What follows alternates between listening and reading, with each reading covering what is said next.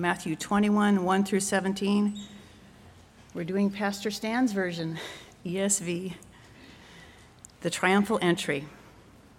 Now when they drew near to Jerusalem and came to Bethphage, to the Mount of Olives, then Jesus sent two disciples, saying to them, "Go into the village in front of you, and immediately you will find a donkey tied and a colt with her.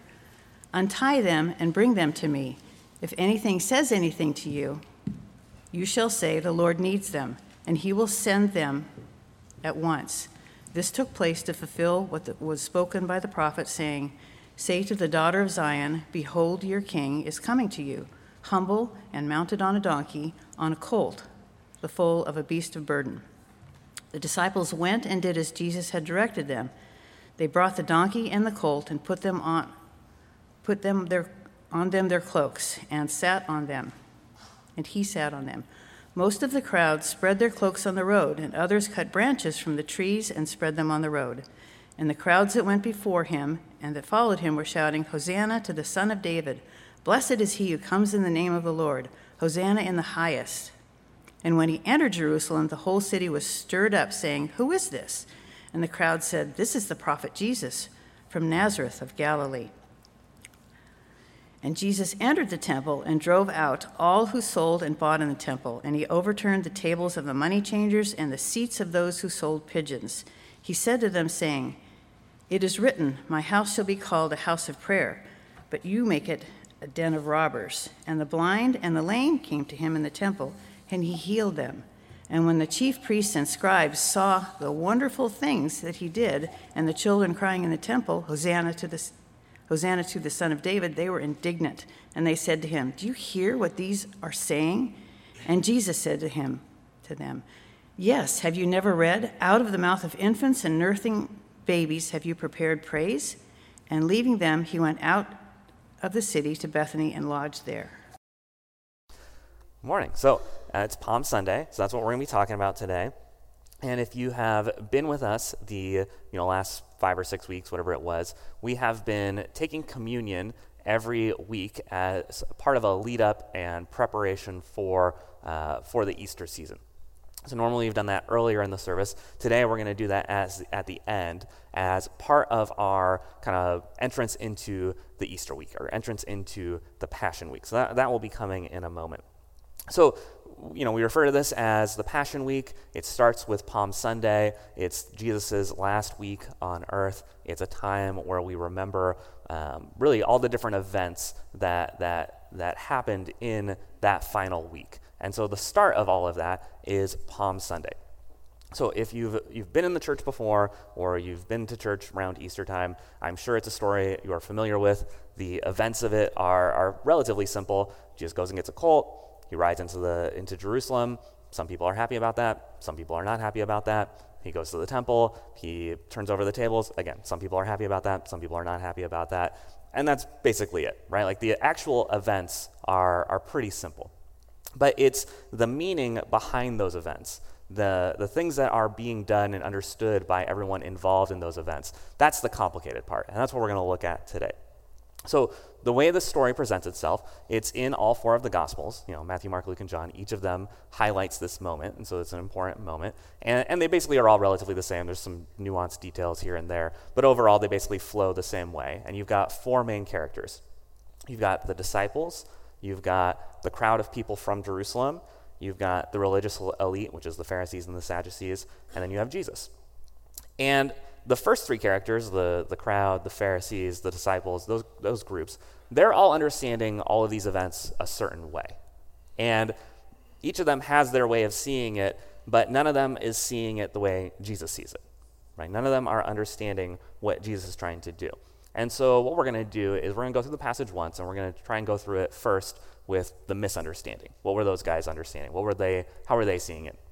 And then we'll go back through it again and see this is what Jesus was actually trying to do. But where this is all really going is really it's trying to present methods and goals. Methods and goals. The Pharisees, the religious elite, the crowd, the disciples, they have a certain methodology that they're expecting and a certain set of goals that they're expecting out of their Messiah. And Jesus, being the actual Messiah, has a completely different methodology and a completely different set of goals that he's actually doing. So before we get started, we're going to be in Matthew twenty-one, by the way. Matthew twenty-one, if you want to open up there. Before we get started, um, what you need to know by way of background is that, you know, so all of this takes place in Israel, and so basically everybody involved in the gospel stories is Jewish, and every Jewish person has grown up he- hearing this narrative, that they are God's chosen people. And God wanted them to rule and reign over everything. And their ancestors were unfaithful to God.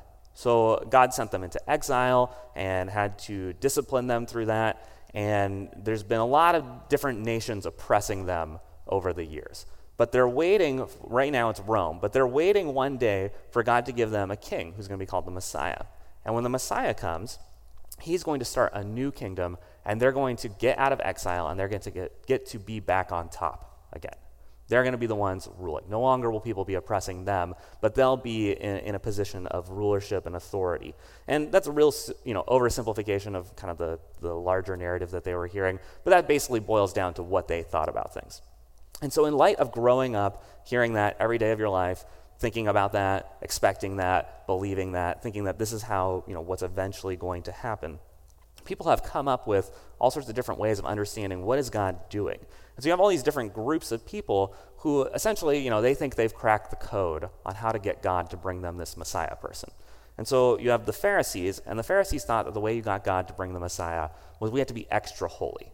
And so what holy meant in their mind was that they were going to add a bunch of extra rules to God's law to essentially show God, hey, look at how holy we are. See, we figured it out. We're not unfaithful like our ancestors were. And so you should send us the Messiah now. So it's all about like adding a bunch of rules.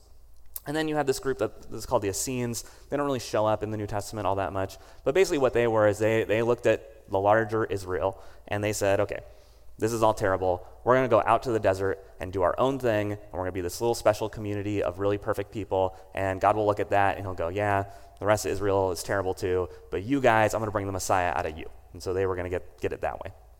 And then you had this group called the Zealots. And the Zealots, you basically, what they thought was, okay, what we have to do is we have to force God's hand. And so we need to fight Rome, we need to go to battle with Rome, we need to get Rome, you know, come and attack us, so let's, you know, start riots and attack people and kill Roman officials and, and all this kind of stuff.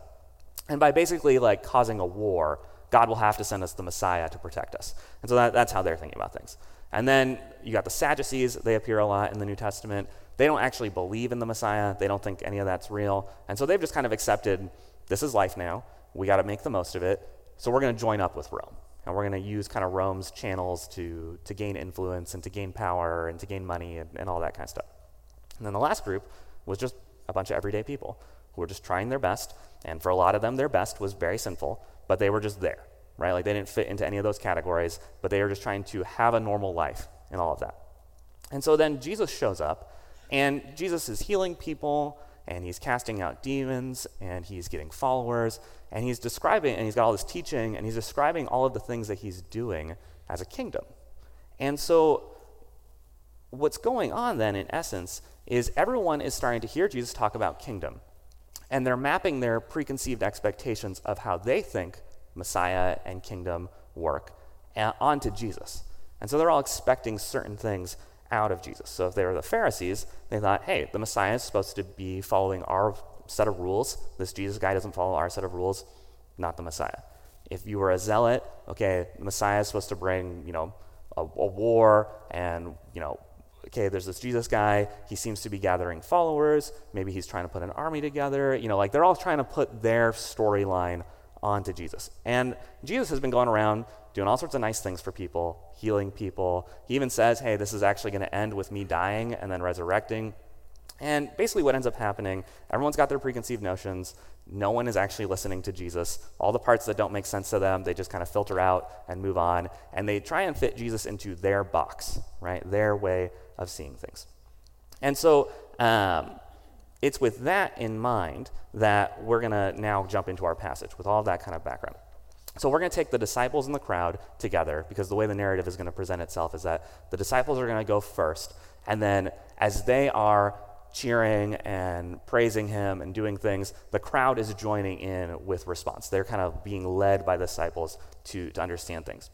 But before we actually look at our passage, there's a little bit of lead up that happens to this moment with the disciples. So right before this, uh, or this is one, one other story, but the story right before that one, the disciples are on their way to Jerusalem, right? Like day before, hours before, whatever it is. Jerusalem is on the horizon. And as they're getting close, James and John start arguing with each other, or actually, let's back that up. They go to Jesus and they say, Jesus, can we sit at your left and right hand? Which is a way of saying, can we be the most important people in the kingdom after you? And then the other disciples get upset and start arguing because they wanted to be the most important people. And it's this story that gives us an insight into, okay, basically in this final week of Jesus' life, how are, how are his closest people understanding what's going on? And right now, they're basically thinking, oh, we're going to get to Jerusalem. Whatever's going to happen there is going to happen. But at the end of it, we're going to be in charge. We're going to be in power, positions of authority. We're going to get elevated. We're going to get status. We're going to get wealth. We're going to be the new elites. We're going to be the new people in charge. And Jesus has to correct them and say, no, no, it's not going to be about any of that. In fact, it's going to be about being a servant. And so they had that as a conversation. And then the other thing you just need to know, we just need to understand who this crowd of disciples were. So the disciples as a whole are, you know, are kind of a mixed bag. It's people from all over. And then the main twelve disciples, you've got, you know, a bunch of different people. You got some fishermen, you got a tax collector, and two guys I want to highlight for you. Uh, so one is Simon the Zealot. So like I just said, the Zealots thought about violence. They thought about, you know, inciting Rome into a war. They thought about re- rebellion, all of that kind of stuff.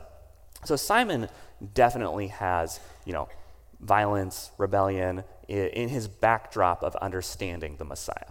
The second person is Judas. So you got two Judases in, in the, you know, the disciple crew. Uh, you got Judas, the son of James, and then you got Judas Iscariot. You got to distinguish between the two. You don't want to be confused for the wrong Judas. And so Judas Iscariot, uh, so Iscariot is not his last name, though that would have been, a, you know, they didn't have last names back then, and so that would have been a really convenient way to distinguish him. You know, I'm Judas who betrayed Jesus, and I invented the last name, but no, it's not that. Um, so what Iscariot could mean, you got two options. One, it could be the Latin version of the Greek version of the Hebrew Ishkerioth, which is just to say man of Kerioth, okay? So that's like his hometown. That's one option. Your other option is that Iscariot could be a derivative of the word Sicarii. So who the Sicarii were is they were the extremist group within the Zealots. And it literally means dagger men. And so what Sicarii did was that they always had a dagger with them, and they carried it around, that if there was ever an opportune time where a Roman official looked vulnerable, or it looked like there was a riot that they could incite, or things like that. Yeah, as Joe is stabbing someone, that's exactly what they were doing, right? Like they're they're going to start something. Now, you, you take that for what you will. I'm just trying to present this case that potentially, there's a, definitely at least one guy in Jesus' crowd who has that zealot mentality, and maybe even two, right? Like there is violence on the mind. There is war on the mind with at least a sum of the disciples. Okay, so now let's look at our story. We're in Matthew twenty-one. Uh, let's take verses one through eleven first. So it says this.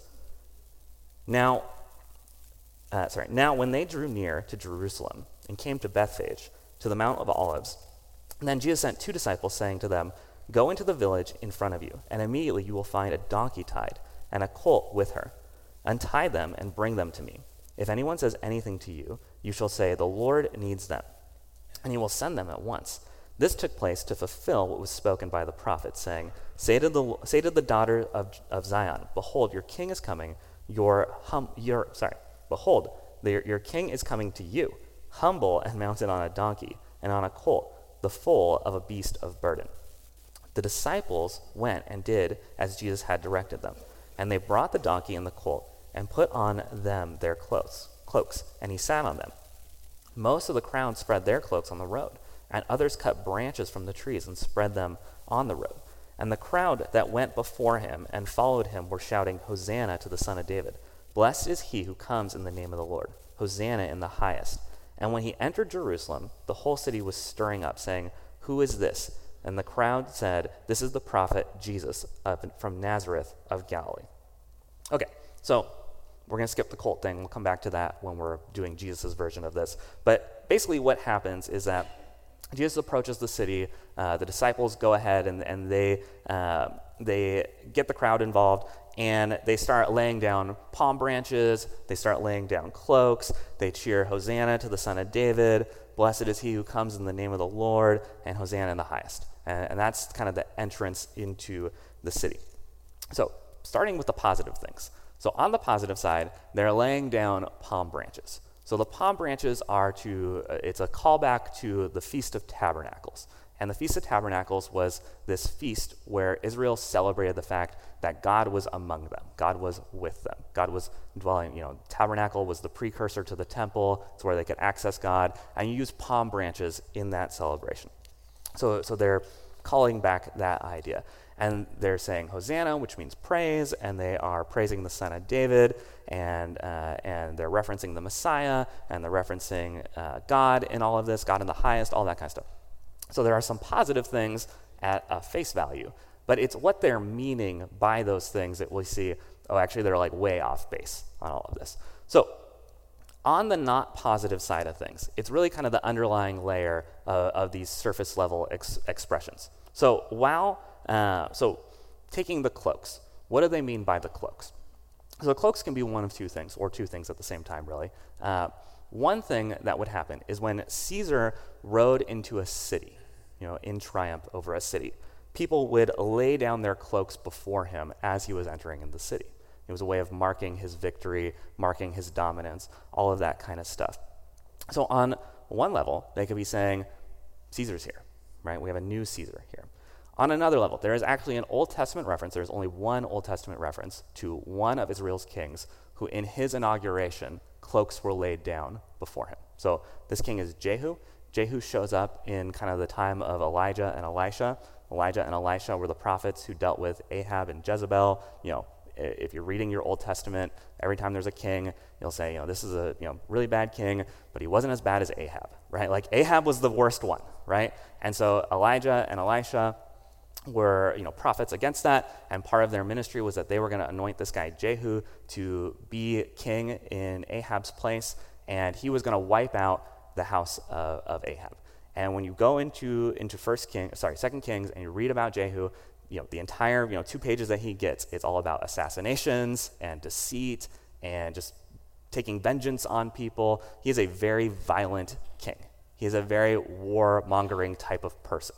Right, like he is a he is a uh, a king who is you know is not peaceful in any way, and so what they are are really trying to say is that they are locating Jesus either in the line of Caesar or in the line of Jehu, and really to kind of add to this is you've got what they say is blessed is he who comes in the name of the Lord. So this is a quote from from Psalm one eighteen. You don't have to turn there; you can just listen. Um, and The way the way quotations work in the New Testament, whenever someone quotes something, they're not just quoting that one thing. They're quoting that one thing as a representation of the you know the entire thing that it comes from. So if they quote a prophecy, it's the whole prophecy in mind. If they quote a psalm, it's the whole psalm in mind, right? So this part comes from the second half uh, of one eighteen, and if you you know. Uh, if you go and read one eighteen, you'll see a lot of positive things at the end. You know, blessed is he who comes in the name of the Lord, uh, enter his courts with praise, you know, things like that. But that's all an outpouring of the beginning part of Psalm one eighteen. So I'm going to read you verses ten through thirteen to start. So it says, all the nations surrounded me. In the name of the Lord, I cut them off. They surrounded me, surrounded me on every side. In the name of the Lord, I cut them off. They surrounded me like bees. They went out like a fire among thorns. In the name of the Lord, I cut them off. I was pushed hard so that I was failing, but the Lord helped me. So Psalm one eighteen is a story about Israel being attacked by all sorts of different uh, different tribes and nations and kingdoms and having to fight back and having to fight back. And then it says in verse fourteen, the Lord is my strength and my song. He has become my salvation. Glad songs of salvation are in the tents of righteousness. The right hand of the Lord does valiantly. The right hand of the Lord exalts. The right hand of the Lord does valiantly. I shall not die, but I shall live, and recount the deeds of the Lord. The Lord has disciplined me severely, but he has not given me over to death. And so the way that Psalm one eighteen works is we're attacked, we're oppressed, it looks like it's the end, but God is going to deliver us. And then it references the ideas of the right hand does valiantly. And this is a callback to Exodus fifteen, which is the song of Moses after they crossed the Red Sea. And so what's going on in our New Testament story is the crowd and the disciples, in their way of understanding things, they are saying, Jehu is here, Caesar is here. We are getting a new Exodus. We are getting a new Red Sea. And uh, Rome is going to be the ones drowning. You know, they're, they're in their mind. They've got all this sort of stuff about, we're going to get back at our enemies. We're going to be back on top. We're going to fight against the people who have been oppressing with us. God is with us. The Messiah is here. But the God of the Messiah that they have is a God of vengeance, a Messiah of war, a Messiah of uh, rebellion, all of that kind of stuff. And so their method uh, of stuff is violence. And their goal is to get to be at top, at, at the top of the pyramid, at the top of the hierarchy in society, and putting all their enemies beneath them. Okay, so now let's move into our second scene of the story. This is when Jesus goes to the temple. And before we get to the temple, you know, just kind of by way of background, what you need to know. So in the beginning, God makes us human beings, puts us in the Garden of Eden. It's this place where God's space and our space overlap, and we live in this perfect relationship with him, and we sin as human beings and ultimately separate those two spaces. And so the biblical story is a story of God bringing the spaces back together. And that happens through the nation of Israel. And over the course of the nation of Israel, they are given the tabernacle and they're given the temple. And those are two buildings where uh, they are supposed to be an overlapping space again. They're supposed to be reminiscent of the Garden of Eden. So they're filled with all sorts of, uh, all the art in it is uh, trees and flowers and Garden of Eden imagery. And, and it's supposed to be this place where, hey, when we're at the temple or we're at the tabernacle, we can access God again. We can go back to Eden. We can set ourselves right before him. And so uh, Israel is entrusted with that because it's through them all the nations of the earth are going to be drawn back to them. They're going to see what's going on in Israel and go, we want to be part of that too. So that's what's supposed to happen. It's not going to happen. Okay, so verse twelve, it says, and the Lord Jesus entered the temple and drove out all who sold and brought in the temple and, and bought in the temple. And he overturned the temple tables of the money changers and the seats of those who sold pigeons. And he said to them, it is written, my house shall be called a house of prayer, but you have made it a den of robbers. And the blind and the lame came to him in the temple, and he healed them. But when the chief priests and the scribes saw the wonderful things that he did, the children crying out in the temple, Hosanna to the Son of David, they were indignant. And they said to him, do you hear what these are saying? And Jesus said to them, yes, have you never read? Out of the mouth of infants and nursing babes you have prepared praise. And leaving them, he went out of the city into Bethany and lodged there. Okay, so, and this ideal that I just described, obviously it's not going very well. What has happened? So, uh, Solomon built the first temple, got destroyed during the Babylonian exile. Ezra came and built the second temple. When Ezra built the second temple, it's actually substantially smaller than what Solomon had built. So then Rome gets in power hundreds of years later. Um, part of their way of controlling the Jews is that through Herod, they used Herod to build a bigger temple, right, to expand what Ezra had built. And when Herod built his temple, his version of the temple, he, you know, he definitely made it a lot bigger, but the things that he introduced was he introduced all these different courts. So you had what was called the court of the Gentiles and the court of the women and, you know, all the, the court of the men, and he put these special entrances for, uh, for the priests and all that kind of stuff. And the idea was the Gentiles could only go as far as the court of the Gentiles. The women could only go as far as their court, right? You had to be the right kind of person to go farther and farther in to the temple. And then, so the Pharisees loved this, right? The Pharisees are all about intensifying things, making it harder to get to God, showing how holy you are. They loved that setup, right? Like they loved that there were now obstacles within the temple and only certain people could go a certain way. The other thing that Rome did was they took over the priesthood. And they installed priests who were loyal to them, and priests who would do uh, to do Rome's bidding, you know, by controlling the people and keeping things going in Rome's favor and all that kind of stuff. And they allowed the people who they made priests to enrich themselves. So uh, what ended up happening is that instead of the temple being a place where people could go back to God, access God, people were being drawn into a relationship with God, it became about exclusion and keeping people out. And only the right kinds of people were let in. And the people who considered themselves the right kind of people, they were judgmental and self-righteous, and they were always pointing the finger at everyone who didn't measure up. And then the Sadducees, who, you know, they didn't believe in any sort of like redemption sort of situation, no Messiah in their mind, they just got in bed with Rome. And they were willing to do whatever Rome wanted them to do, and they saw ways to to make money. And so what they would do is, okay, so everyone who's Jewish has to come to the temple once a year, and they have to present a sacrifice, and you can either bring an animal or you can bring money. And if you brought money, oh, well, actually you have to buy your animal to sacrifice with temple money, and the exchange rate isn't very good for you, right? Or if you brought an animal, it's got to be this perfect animal. Uh, actually, we did the inspection. Your animal's not good enough. Here, we'll sell you this other animal instead.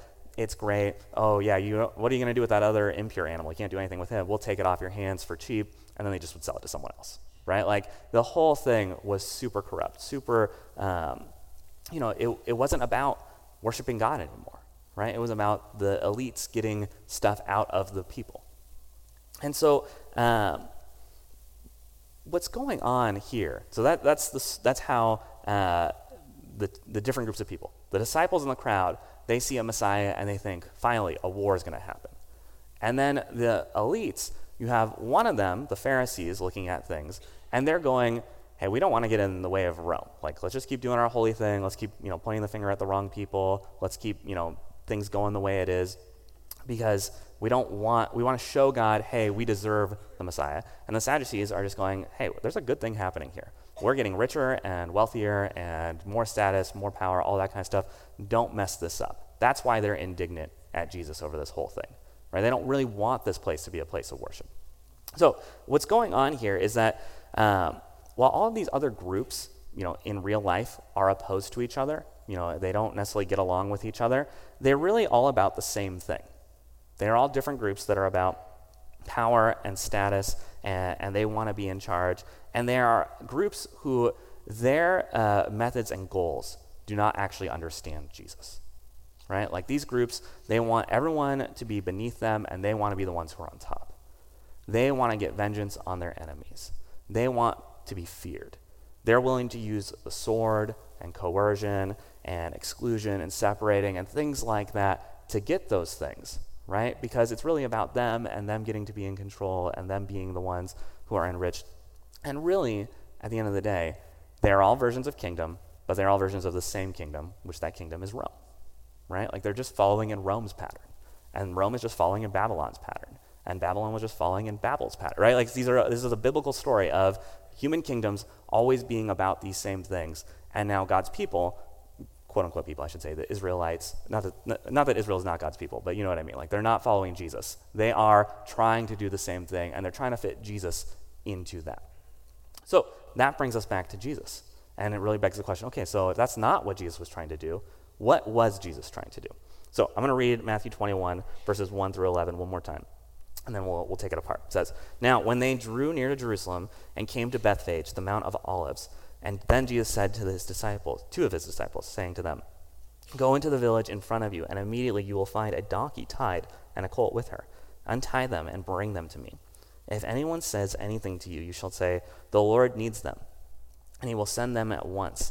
This took place to fulfill what was spoken by the prophet, saying, 'Say to the daughter of Zion, behold, your king is coming to you, humble and mounted on a donkey, and on a colt, the foal of the beast of burden.' The disciples went and did as Jesus had directed them. They brought the donkey and the colt and put them, uh, put on them their cloaks, and sa- he sat on them. And most of the crowd spread their cloak on the road. And others cut branches from the trees and spread them on the road. And the crowd that went before him and following him were shouting, 'Hosanna to the Son of David. Blessed is he who comes in the name of the Lord. Hosanna in the highest.' And when he entered Jerusalem, the whole city was stirred up, saying, 'Who is this?' And the crowd said, 'This is the prophet from Jesus. This is the prophet Jesus from Nazareth of Galilee.'" Okay, so we'll start with this donkey thing. There's lots of layers to this donkey thing. You can go into them, but here's kind of just an intro on them. So he's going to get this donkey from Bethphage, and after where the scene closes out, um, it's it's going to end in Bethany. Bethphage and Bethany are two of the really poor suburbs outside Jerusalem, two really poor towns outside of Jerusalem. Bethany literally means house of the poor. So the vehicle of the poor was a donkey, right? Like, Caesar had a chariot, rich people had horses, poor people had donkeys. And so on one layer, what Jesus is trying to do is he's trying to identify himself with the poor, with the impoverished, with the people who don't have very much, the people who are not elites. On another layer, in the Old Testament, when Solomon became king, because of the circumstances of his inauguration, he rode in on a donkey, or he rode in on a mule. You have to, you know, see that for yourself. But this is Jesus' way of identifying himself with Solomon, who is David's son, David's literal son. But there's supposed to be a son of David who is coming, who is going to be like David. And this is Jesus' way of saying, I'm the son of David, right? I'm the Messiah. It's a messianic term.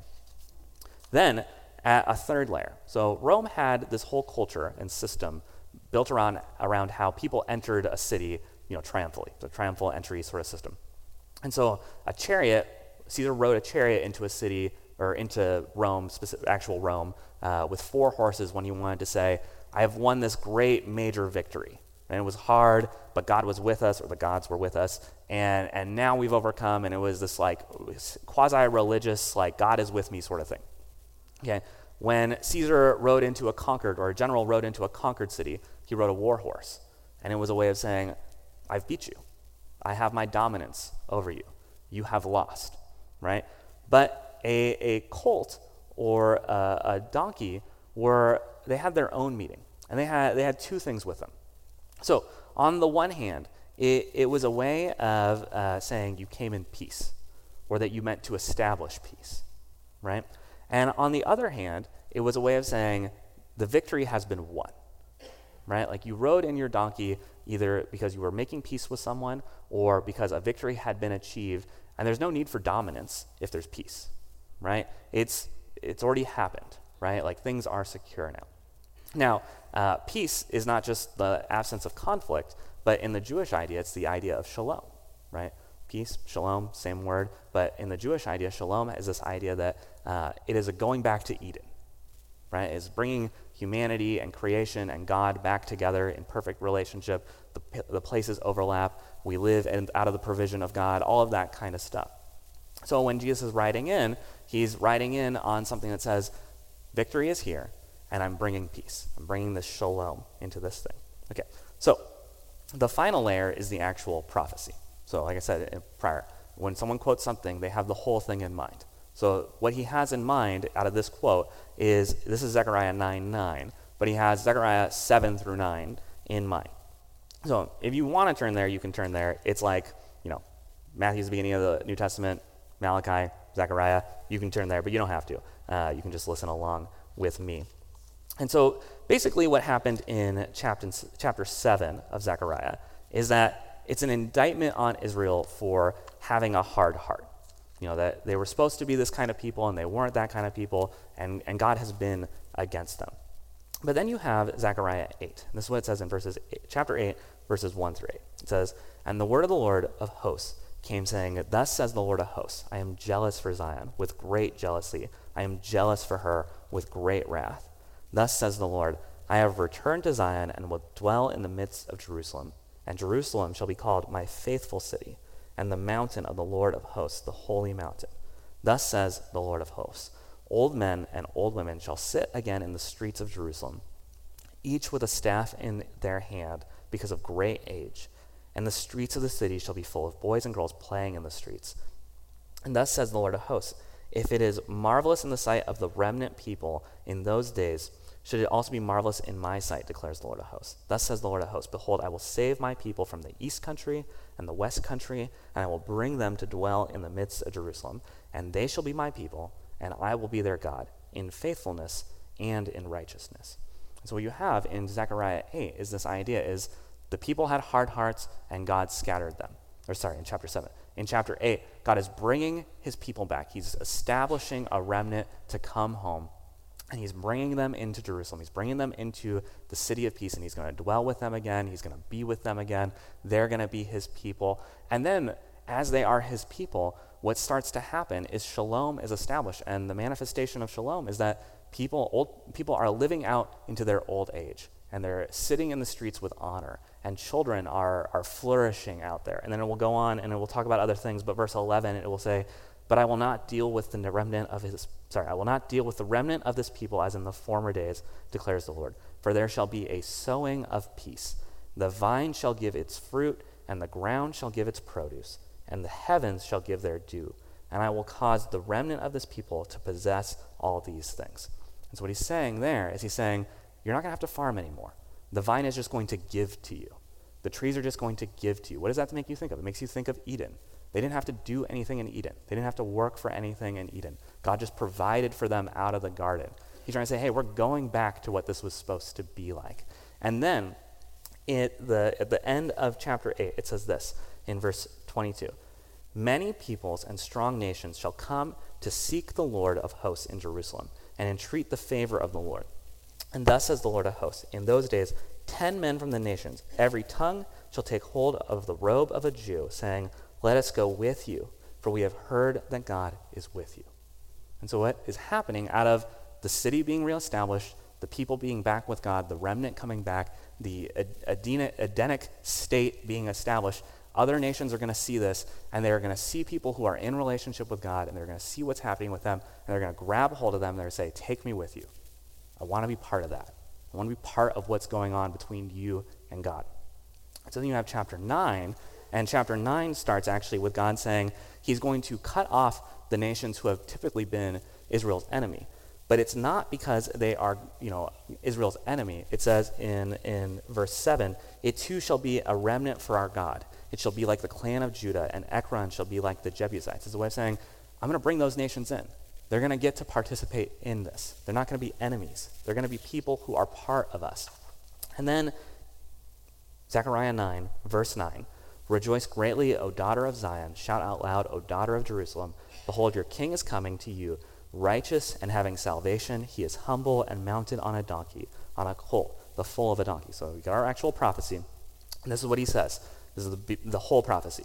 I will cut off the chariot from Ephraim, the war horse from Jerusalem. The battle bow shall be cut off, and he shall speak peace to the nations. He shall rule from sea to sea, and from rivers to the ends of the earth. And as for you also, because of the blood of my covenant with you, I will set your prisoners free from the waterless pit. Return to your stronghold, O prisoner of hope. Today I declare that I will restore to you double. That's verse twelve. We're going to come to verse thirteen in a second. I know that they go together. Okay, so what he says is he says, when the king comes and he establishes his kingdom, he is going to remove the war horse and the bow and the chariot. He's going to take all of those things out of this kingdom that he's bringing. So he's saying he's going to take the weapons of war away. You're not going to need those anymore. Those are unnecessary items. And he says, and this kingdom is going to start expanding to all the ends of the earth. It's going to encompass and engulf everything. It's going to go for, it's not going to have any end. And it's going to be filled with a remnant prisoner people, people being restored. And so all of that begs this question, okay, normally empires are expanded through conquest, through war, through stuff like that happening. So how is this kingdom going to get expanded if you don't have that kind of stuff anymore? Verse thirteen, for I have bent Judah as my bow, and I have made Ephraim its arrow. I will stir up the sons of Zion against your sons, O Greece, and wield you like a warrior's sword. And so he says, the way that we're going to expand this kingdom is through the people. The people are going to be the thing that go and, quote-unquote, conquer. But in the context of everything else going on in Zechariah, it's not conquering enemies. It's conquering in the sense of they're seeing what is happening with people and God and the relationship that they have, and they're going to cling to them. And they're going to want to be part of this. And they're going to come in. Nations who used to be against God are going to see people with God and say, I want to be part of that. So the way that Jesus is seeing himself, you can go back to Matthew, Matthew twenty-one. The way that Jesus is seeing himself out of this first scene is that he is one of the poor. He is the son of David. He's an already victorious king bringing peace. And he is coming to gather a remnant people who through them, they're going to draw the nations in. Right? It's not an exclusionary thing in any way. It's actually an inv- invitational thing. And so then Jesus heads to the temple. It's our final scene, and then we'll kind of wrap up what this means for us. So remember, the temple is built on division at this point. It's about who's in, who's out. It's about corruption. But it's not meant to be any of those things. So if you get an opportunity to go to Israel, when you go to Israel, you... Um, They'll take you to all these places, and they'll say, well, this story probably happened here, or it could happen there. We'll go to them both so you feel like you got it, right? Or this thing happened here, but not really here. It's actually like, you know, two hundred feet below us, and all the rebels built on top of it or whatever. But then you go to the temple, and they will tell you, we are one hundred percent certain this spot is where Jesus was. And the spot that they are talking about is called the Southern Steps. And the Southern Steps, one, they're sure because they're still there. But the other reason that they're sure is because the Southern Steps, after Herod had built all these different things and divisions, whatever, the Southern Steps were for the common people. And Jesus walked up the common people's steps into his temple. And then when he gets to the top of the temple, he sees the corruption, he sees everything going on, he sees the money changers taking advantage of people, and he goes and knocks it all over. That's where he gets the whip and all that kind of stuff. And he says, my house was supposed to be a house of prayer. And again, this goes back to a prophecy. This is Isaiah fifty-six, if I could find it. Isaiah fifty-six. I'm just going to read it. It will be obvious what's going on here. It says, Isaiah fifty-six, verses one through eight. Keep justice and do righteousness. For, sorry, for that's the Lord says, keep ri- justice and do righteousness. For soon my salvation will come. My righteousness will be revealed. Blessed is the man who does this, the Son of Man who holds it fast, who keeps the Sabbath, not profaning it, and keeps his hands from doing any evil. Let not the foreigner who has joined himself to the Lord say, the Lord will surely, surely separate from me from his people. And let not the eunuch say, behold, I am a dry tree. For thus says the Lord, to the eunuch who keeps my Sabbath, who chooses the things that please me and holds fast to my covenant, I will give in my house and within my walls a monument and a name, and better than sons and daughters. I will give them an everlasting name, and they shall not be cut off. And foreigners who join themselves in the Lord to minister to him, to the name of the Lord, and to be his servants, everyone who keeps the Sabbath and does not profane it, and holds fast my covenant, these I will bring to my holy mountain, and make them joyful in my house of prayer. And their burnt offerings and their sacrifices shall be accepted on my altar, for my house shall be called a house of prayer for all peoples. The Lord God, who gathers the outcasts of Israel, declares, I will gather yet others to him besides those already grafted in. And so it is with that that Jesus has in mind all of this. And what happens immediately after he clears the temple, it says in verse fourteen, and the blind and the lame came to him in the temple, and he healed them. Right? The people who were outcasts, people who wouldn't have been allowed in the temple, people who who were told they're not good enough to be here, and there's even this kind of background karma expectation that the only reason they're blind or lame is because they sinned or their parents sinned or something along those lines. They get to go into the temple, they get to be restored, they get to go back to Eden, they get what it was always supposed to be. And so what's going on with the triumphal entry is that Jesus was bringing a kingdom, and the established groups didn't understand him. Because what they wanted, they had a certain set of goals, and they had a certain methodology that went with it. And he didn't fit any of that. His goals and his methodology didn't work with their versions of kingdom. It was an entirely different sort of thing. The kingdoms of Caesar and of this world, they're all about winners and losers. And they want to introduce divisions and separations. And they want the top to get things and the bottom to suffer. And they do all this through coercion and through the sword and through corruption. And really, at the end of the day, what they're saying is, hey, something like that is going to exist. Why shouldn't it be you? Why shouldn't you be the one at the top? Why shouldn't you be the one benefiting that benefiting from it? And Jesus' kingdom, kingdom is something completely different, because really what it's saying is he is making a city of Shalom. He's making a city of Eden. And he wants to draw in the lost and the remnant and the foreigner and the outcast and the people who suffered in Caesar's kingdom and the people who weren't allowed in, and he wants them to experience the shalom of God. He wants them to experience the restoration. And the way he's going to do that is through poverty rather than riches, through humiliation rather than pride, through peace rather than the sword, through sending people who know God in such a way that it causes people to look at them and go, I want to be part of that, rather than sending people out there to point the finger at anybody who doesn't measure up. And it will ultimately happen because Jesus is Lord and Caesar isn't. And that's going to be validated over the course of the Passion Week, in that Jesus is going to die on the cross, but he's going to resurrect to show that sin and death don't have their power, and that he is ultimately authoritative over everything. So what that all means for us is it brings this question.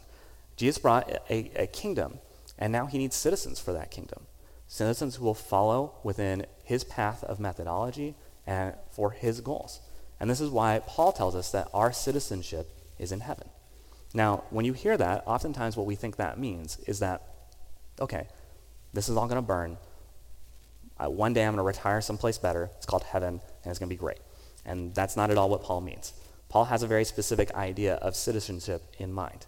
Citizenship in this time period, what had happened was one hundred years before Jesus, The Roman Empire had expanded, and there were all sorts of civil wars going on, and things were not necessarily going super well for Rome. And they sent all these soldiers, they won these wars, and the last thing that the, the officials wanted was for those soldiers to come back to Italy.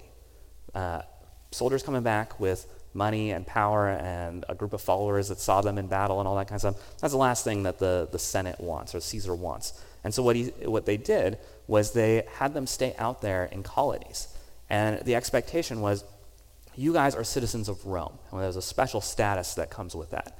And what we want is for you to colonize the land, colonize the people, and spread Roman culture and Roman loyalty to the culture, to the people, to everyone out there. And in that process, what happened is that uh, the, you know, the Greek Isles became the Roman Isles, right? Like it, be, it became to, it started to reflect Roman values, Roman desires, Roman ways of doing things, and it established peace in the in the empire. That whole citizenship thing kept the peace, kept civil wars from cropping up again, and that's the model that Paul is handing to us. And he's saying we are the citizens of heaven. God wants us to be placed somewhere and to colonize it into being like heaven, into being like Eden, into doing it God's ways, into representing God to them. But it has to be done the way that Jesus did it, right? The things that we saw in the triumphal entry were about poverty and humility and caring for the lost and things like that. And we have to have all of those goals and do them in Jesus' way. And that presents the choice for us. It presents the choice. Are we trying to be citizens of heaven, or are we trying to be Caesar? That's where this is really all about. Am I trying to be a citizen of heaven, or am I trying to be Caesar? A lot of us claim to be trying to be citizens of heaven, but functionally, when you look at our lives, we're really trying to be Caesar. We're trying to be in control of our own lives, or we look at people who aren't like us and we judge them and look down upon them. And the kind of relationship with uh, with God that we portray is not invitational. It's not something that people would want to be part of. Or we use things like coercion and shame to, you know, try and get people in, or really deep down, it's about power and enriching ourselves. And none of those are citizens of heaven ships, citizenship of heaven stuff. It's Roman stuff. It's Caesar stuff. And what we need to do now, as we are going into the Easter week, as we are wrapping up this time of the Word, is we're going to take a time of communion. And in communion, communion is a is a reflection on the cross. I'm going to invite the worship team to come forward. Hopefully the ushers are aware of what's going on as well. Um, when you take communion, you remember what Jesus did for you, and you reflect, and you ask the Spirit to search your heart and show you where there are still areas of your life that they're not Christ-like, they're not Jesus-like, they're not following in the pattern of what Jesus would have. And specifically in this time, what I would encourage us to do is to really ask God, what are there areas of my life where I don't reflect you, I reflect Caesar. I'm trying to be like Rome. I'm not trying to be part of your kingdom. I'm trying to be part of my own kingdom and do things my way. And to ask the Spirit to, to reveal. And as the elements are handed out, that becomes an opportunity for a time of reflection, time of repentance. And then we will take the elements together. Because the idea would be is that in these elements, whatever brokenness we have, whatever sin we have, whatever ways we are not measuring up, we still have an opportunity to repent of all that and be made new. And we are made new through the broken body and the shed blood. Let's pray. Lord, we thank you for your willingness to come on the cross for us, the love that you have for us. Lord, we pray now as we approach your body and approach your blood, Lord, that it would be a time for us to see uh, where there are still areas of our life needing to be handed over to you. We pray now that your Spirit would be moving, it would be revealing, it would show us Uh, the way forward. In your name, amen.